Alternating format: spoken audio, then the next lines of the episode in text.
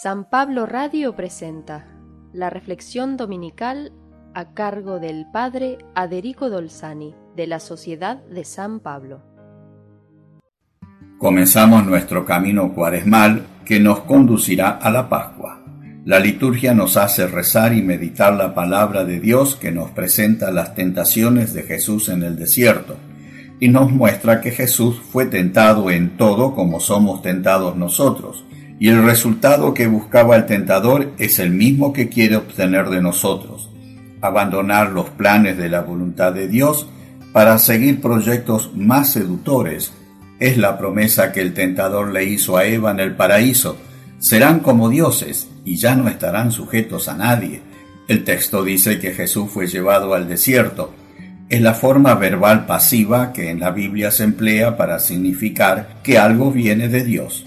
Antes de comenzar su vida pública, Jesús sintió la necesidad espiritual de prepararse con la oración y el ayuno, y prefirió hacerlo en la soledad del desierto y no en su aldea.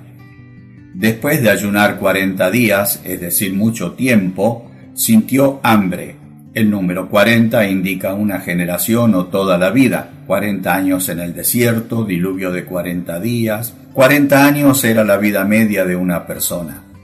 El tentador se acerca cuando Jesús se está preparando para hacer el sumo bien a la humanidad, salvarnos de la muerte eterna, fruto de nuestro pecado.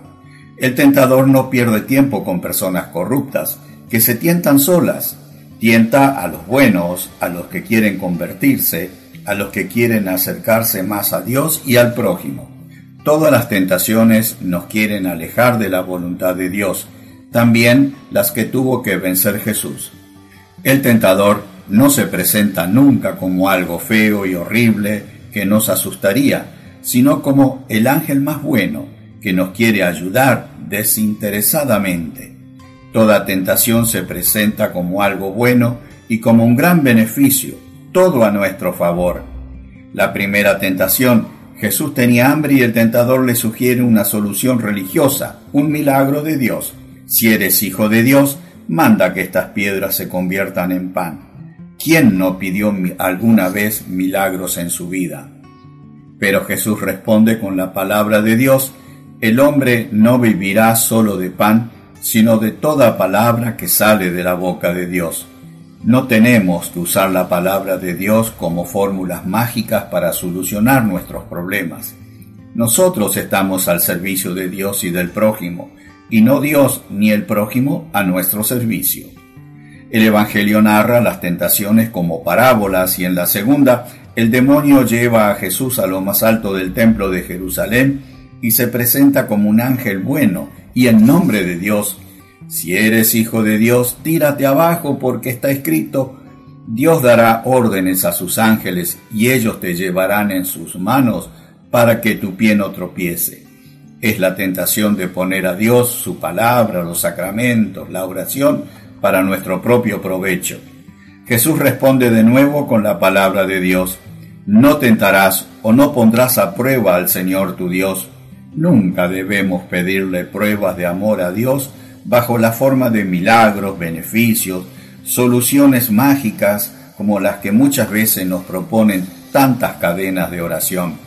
Finalmente el demonio le hace ver a Jesús los reinos de este mundo que están bajo su dominio porque se rigen con el poder, el dinero, y le hace ver que alguien como él, con sus cualidades excepcionales, su inteligencia y sabiduría, podría ser el hombre más genial y triunfador de este mundo, a cambio de aceptar sus reglas, porque eso significa adorarlo. Jesús responde de nuevo con la escritura, Retírate, Satanás, porque está escrito, adorarás al Señor tu Dios y a Él solo rendirás culto. Son las tentaciones que a todos nos llegan por medio de la corrupción, de cometer injusticia, de buscar solo nuestro interés Terminamos cuando cedemos endiosándonos a nosotros mismos y sin darnos cuenta nos vamos perdiendo la vida en esos falsos dioses, viviendo encadenados, víctimas de nuestros propios pecados. Nadie puede vivir sin tentaciones, ni Jesús pudo porque era hombre, pero Él nos enseñó que todas se pueden vencer si siempre nos guiamos en la vida únicamente por la palabra de Dios. Bendecido camino cuaresmal hasta la Pascua del Señor resucitado.